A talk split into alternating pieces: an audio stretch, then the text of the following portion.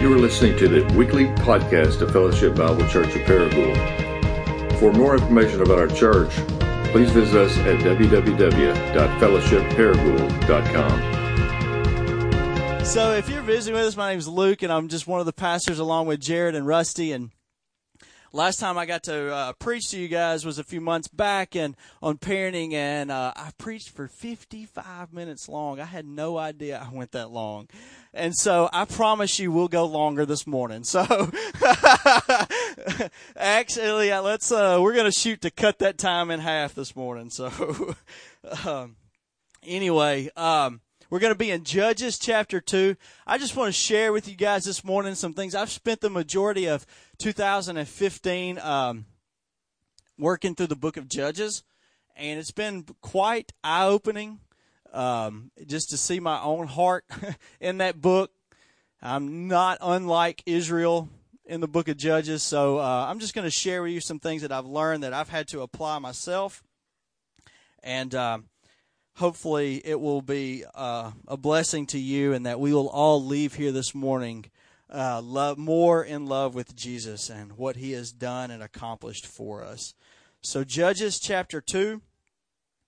I'm going to begin reading in verse 1 down through verse 10. Now the angel of the Lord went up from Gilgal to Bochim, and he said, I brought you up from Egypt, and I brought you into the land that I swore to give your fathers. I said, I will never break my covenant with you, and you shall make no covenant with the inhabitants of this land you shall break down the altars, their altars. But you have not obeyed my voice. What is this that you have done? So now I say, I will not drive them out before you. But they shall become thorns in your sides, and their gods shall be a snare to you. And as soon as the angel of the Lord spoke these words to all the people of Israel, the people lifted up their voices and wept, and they called the name of that place Bochim and they sacrificed there to the Lord. And when Joshua dismissed the people of Israel, uh, the people of Israel went each to his inheritance to take possession of the land. And the people served the Lord all the days of Joshua and all the days of the elders who outlived Joshua who had seen all the great work that the Lord had done for Israel. And Joshua, the son of Nun, the servant of the Lord, died at the age of a 110 years. And they buried him within the boundaries of his inheritance in Timnah, in Tim, uh, Timnath Heres, in the hill country of Ephraim, north of the mountain of Gaash. And all that generation who was also gathered to their fathers. And there arose another generation after them who did not know the Lord or the work that he had done for Israel. Let's pray together. Father, thank you so much that we have your word that we can that just exposes our own hearts. See and just personally seeing my own sin and my own rebellion against you and uh, but thank you, Father, that the Spirit comes alongside and reminds us of Jesus and His work for us, and knowing that uh, His death on the cross satisfied your wrath and carried all my sin and all my shame. Father, we want to leave here more in love with you, and I pray that uh, just for these next few moments, we will. So do that and make your name famous in our lives. Amen. You ever heard the saying, stop and smell the roses? Um, I was asked that in a job interview at one time, and I'm not good at stopping to smell the roses. I, uh, I'm good at stopping, I'm just not good at smelling the roses. Um, and I just felt I, I left the job interview and I just started thinking about like, wow, how how could I not answer that? Like, do I really have a hard time stopping and smelling the roses, taking a look back and but as I think more and more about that, um, I do enjoy thinking back. Like everybody loves thinking about memories, right? I mean, think about a childhood memory that you may have of like you're looking at old pictures and uh, my mom is one of these moms that she has every picture ever taken in a photo album and she likes to get them out and look at them and she likes to rope me into it sometimes and uh, she loves to reminisce or maybe you look at old pictures of your children and you think like oh how could they have been so small? And you know you just floods of memories go about your go through your mind when you think back. Maybe we're coming at the end of 2015 and maybe on December 31st you'll spend some time thinking back remembering what was it like at the beginning of 2015 where you are now at the end of 2015 how the previous year went all the events that happened and don't we all have stories that no matter, and memories that are etched in our minds that no matter how many times we think about it or how many times we tell it, it always brings us laughter, always brings us joy?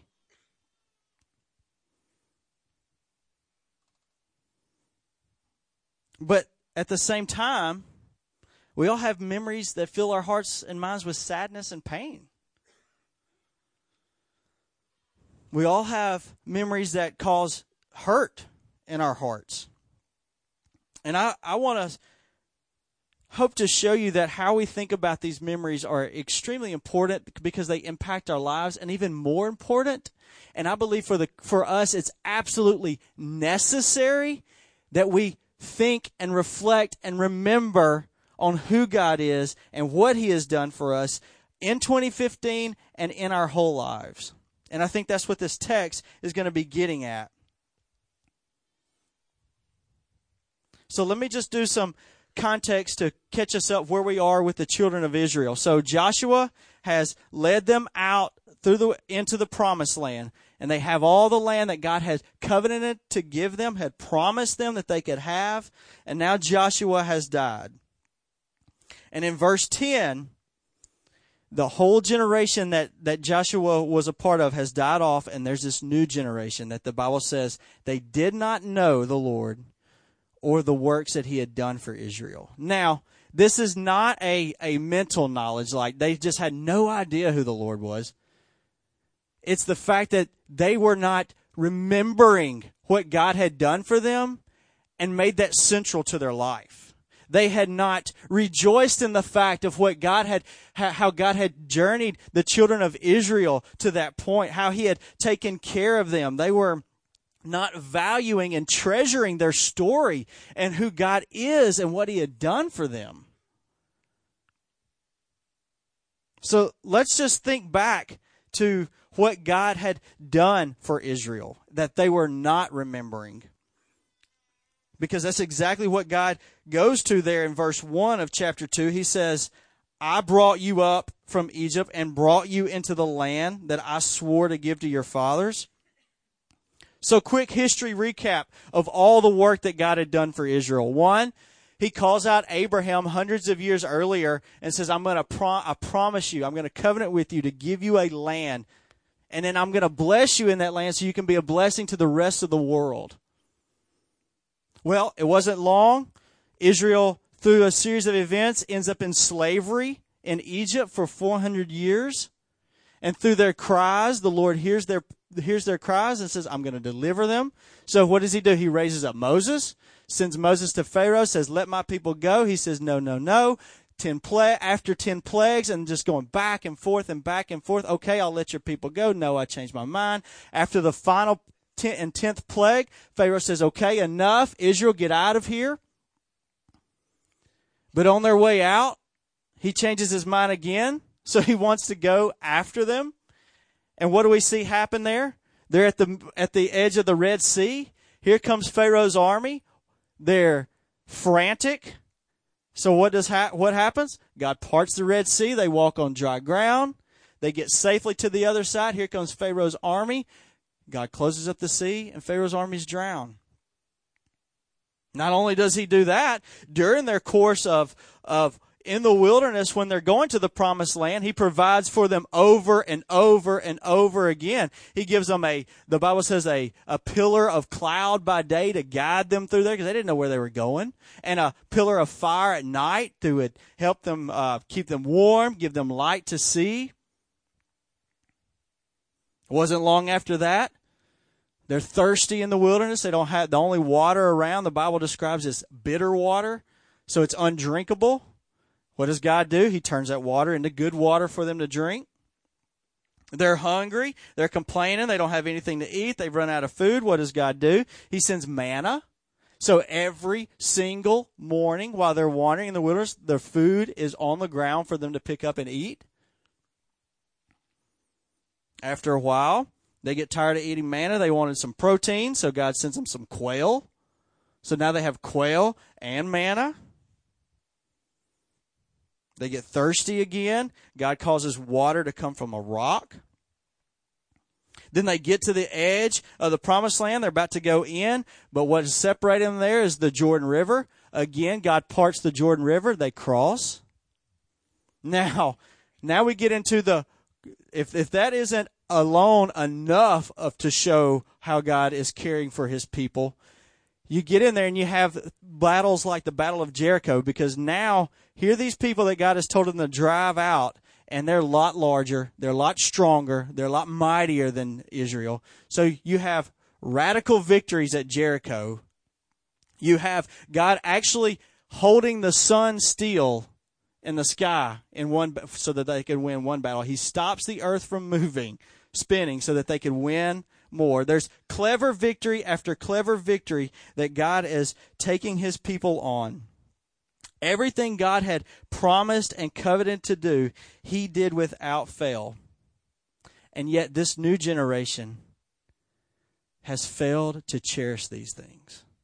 This new generation after Joshua has failed to not rejoice in what God is doing for them and has done for them. This new generation has failed to keep God's story central to their life.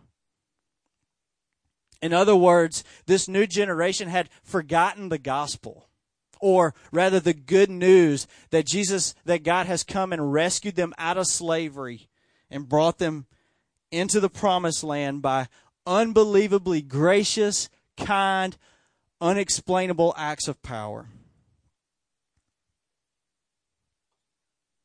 And the Bible says that as a result of their failing to remember, was that they became rebellious and disobedient to the God who had done all of these wonderful, gracious things for them. One of my favorite authors is Tim Keller. And he says the root of disobedience is essentially a failure to remember who God is. God sees that any failure to obey is a failure to remember. Israel had failed to remember who God is a gracious, loving, kind Father, and they had failed to remember what He had done for them by always protecting, providing, and working miracles through them as they journeyed to the promised land.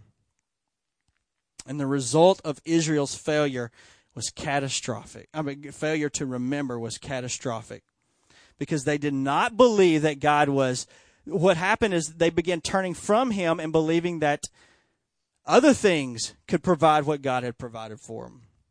Verse 11 real quickly says that the people did, uh, the people of Israel did what was evil in the sight of the Lord and they served Baals or other gods, little idols.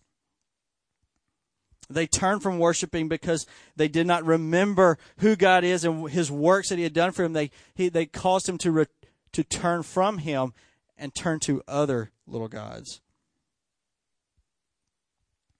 Tim Keller says they believed that they could find their source of security, identity, and power ultimately in something else other than God. And you see this played out in Israel's life because God tells them to drive out the uh, inhabitants of the promised land because he's given it to them. And what do they do? They don't do it. Instead, they want to find security. So they, because these nations are more powerful and more strong, appear more strong than Israel, they make treaties with them.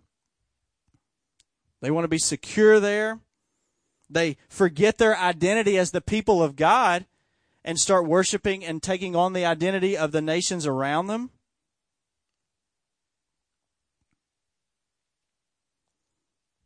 And the result God says is that they have that these will become thorns and snares to them. That means they become enslaved to them.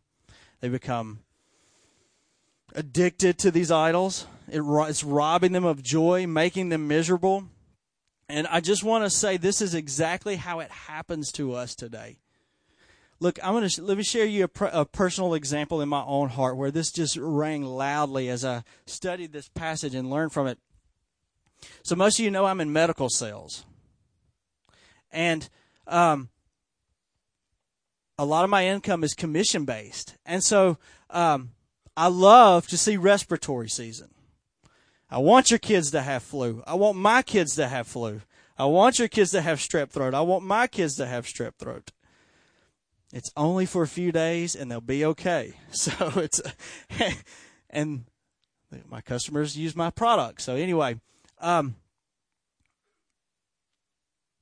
but when it's not respiratory season, so let's say from the months of uh, April to August, it can tend to be a little bit of slow season. And within that time frame, it never fails. I could I can about pinpoint you. It's going to happen in May, and it's probably going to happen in June. There are going to be some slow, slow months for me, and my sales are probably not going to hit my quota number, and so that affects my income. And what happens to me is I fail to remember who God is and what He has done and anxiety sets in. Like overwhelming anxiety to the point where I'm thinking about it all the time. What am I going to do? I didn't hit my number this month. How am I going to make this up? Do I need to go make one more call at the end of the day? Do I need to work a few more hours? Or do just whatever's going to happen happen and I don't do anything at all? Overwhelming anxiety begins to seep in because now I, have really started trusting in, in really my own abilities as a rep and what have I done wrong? What can I be doing different?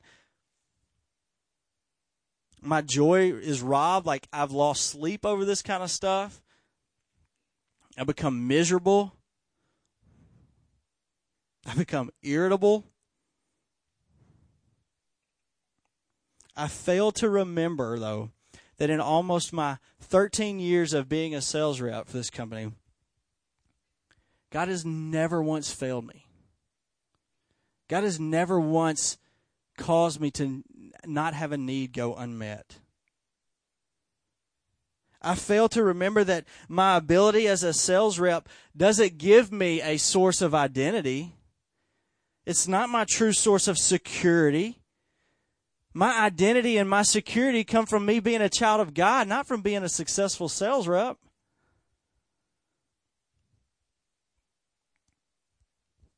I fail to remember who God is and what He has done in my entire life.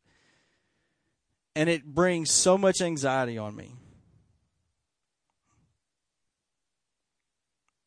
And some some of you that I mean that that may be some of the cases here this morning. Like you may be feeling anxiety over things this morning. Maybe you're feeling like a failure in areas. Maybe you're feeling uh, there's lack of contentment in your own life. Maybe you're feeling restless, joyless. And I would just ask you are you failing to remember who God is and what He's done for you? Because no matter what we do, whether you're in sales, whether you're in retail, whether you work in a factory, whether you're a stay at home parent, whether you work as in the medical field, whether you're a school teacher or whether you're a student,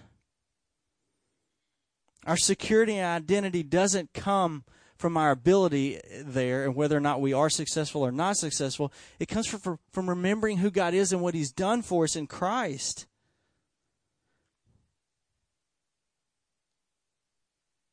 So let's remind ourselves who God is and what He has done for us. Just as Tim Keller says, the root of our disobedience is essentially failing to remember who God is. The reverse is true, okay? For as long as we remember who He is, we'll experience joy and freedom. We will serve Him out of that joy, out of that freedom. We will not become enslaved to anxiety or failure. So, who is God? And what has He done for us? I mean, we can even look here like Israel's story that God is reminding Israel of. I brought you out of the land of Egypt into the excuse me, into the land that I promised you I would give your fathers. Like their Israel's story is our story. Their story of rescue and deliverance from Egypt is our story of a covenant keeping, rescuing God. Just as he was a good father and he kept his word day after day and time after time, we still have this same good father who promises to meet our needs, who promises not to leave us or forsake us. And ultimately, we know that God is good because He gave us His very best gift in Jesus. We ultimately know that God will never leave or forsake us. We ultimately know that God is good to us and that He is a promise keeping God because He gave us His best gift, Jesus. You see, our story climaxes at the very story that the whole that history climaxes at the birth, death, and resurrection of Jesus. And so we could look back on our lives and we could have floods of wonderful memories. We can look back on our lives and have floods of painful memories. And we can still know that Jesus is, that God is good to us because he has given us his best gift in Jesus by remembering that he did not spare his own son but gave him up for us for our sin. I love that last song, Jesus, thank you. That's such a beautiful reminder of what Christ has done for us. by remembering that our sin was placed on Jesus on the cross, that we don't have to answer for any past, present, or future sin. By remembering that we have been rescued from the sl- sin of, from sl- sin of sla- uh, from the slavery of sin. I stayed up too late watching Netflix.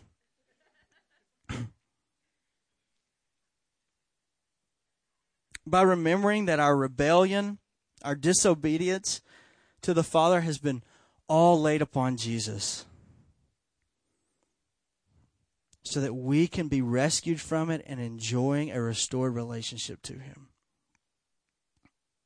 So remembering who God is and what He has done for us is absolutely necessary for us to experience the freedom from sin, the freedom from anxiety, the freedom from failure, feeling like a failure.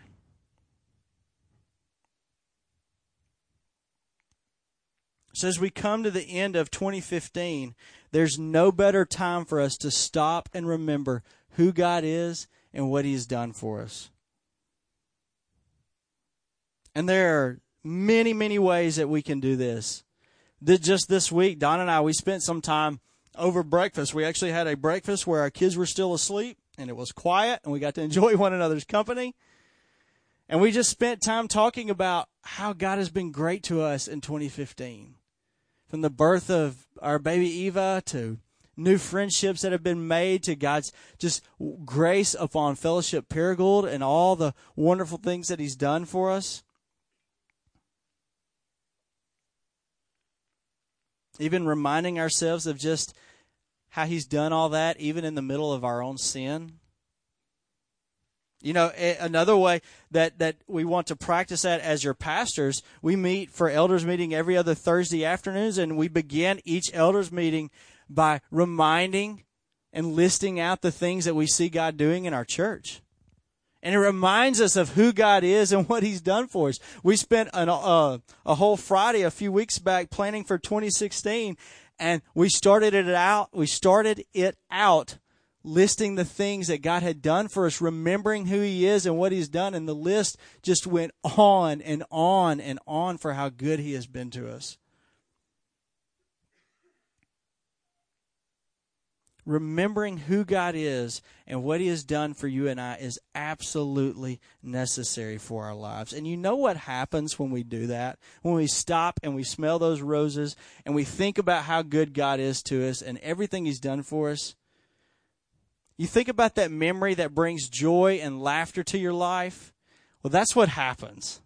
When I think about who God is and what He's done, an overwhelming sense of joy comes to my life. When I'm when I'm in the middle of those bad months of sales and I'm thinking and I am feeling the weight and anxiety over all this, and I remind myself that God has never left me without. I remind myself that all my past sin, all my future sin has been nailed to the cross. I remind myself of all the works that He's done for me.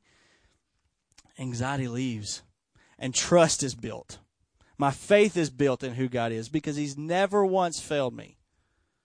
And that's what happens when we begin to remember who God is and what He has done. And that joy just motivates me to trust Him more, to go all in even more after Him.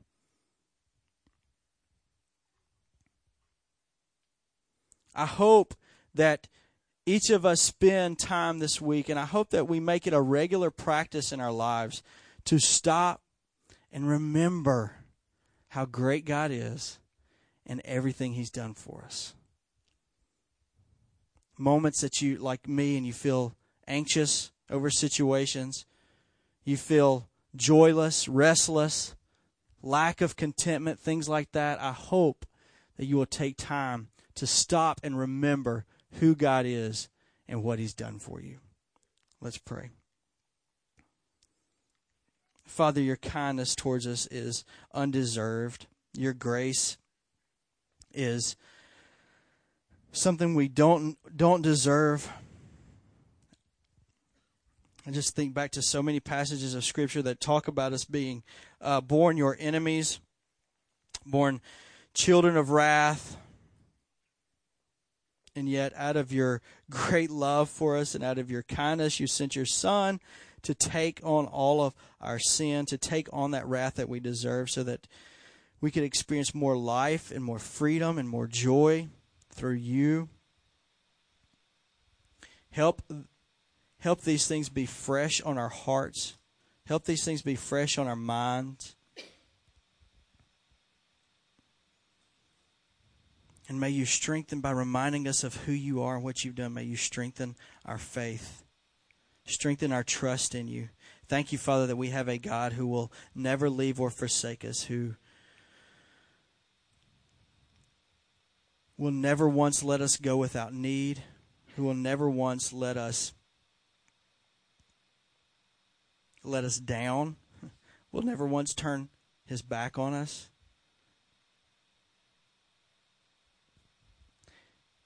Just continue giving us reminders of how wonderful you are. In Jesus' name, amen.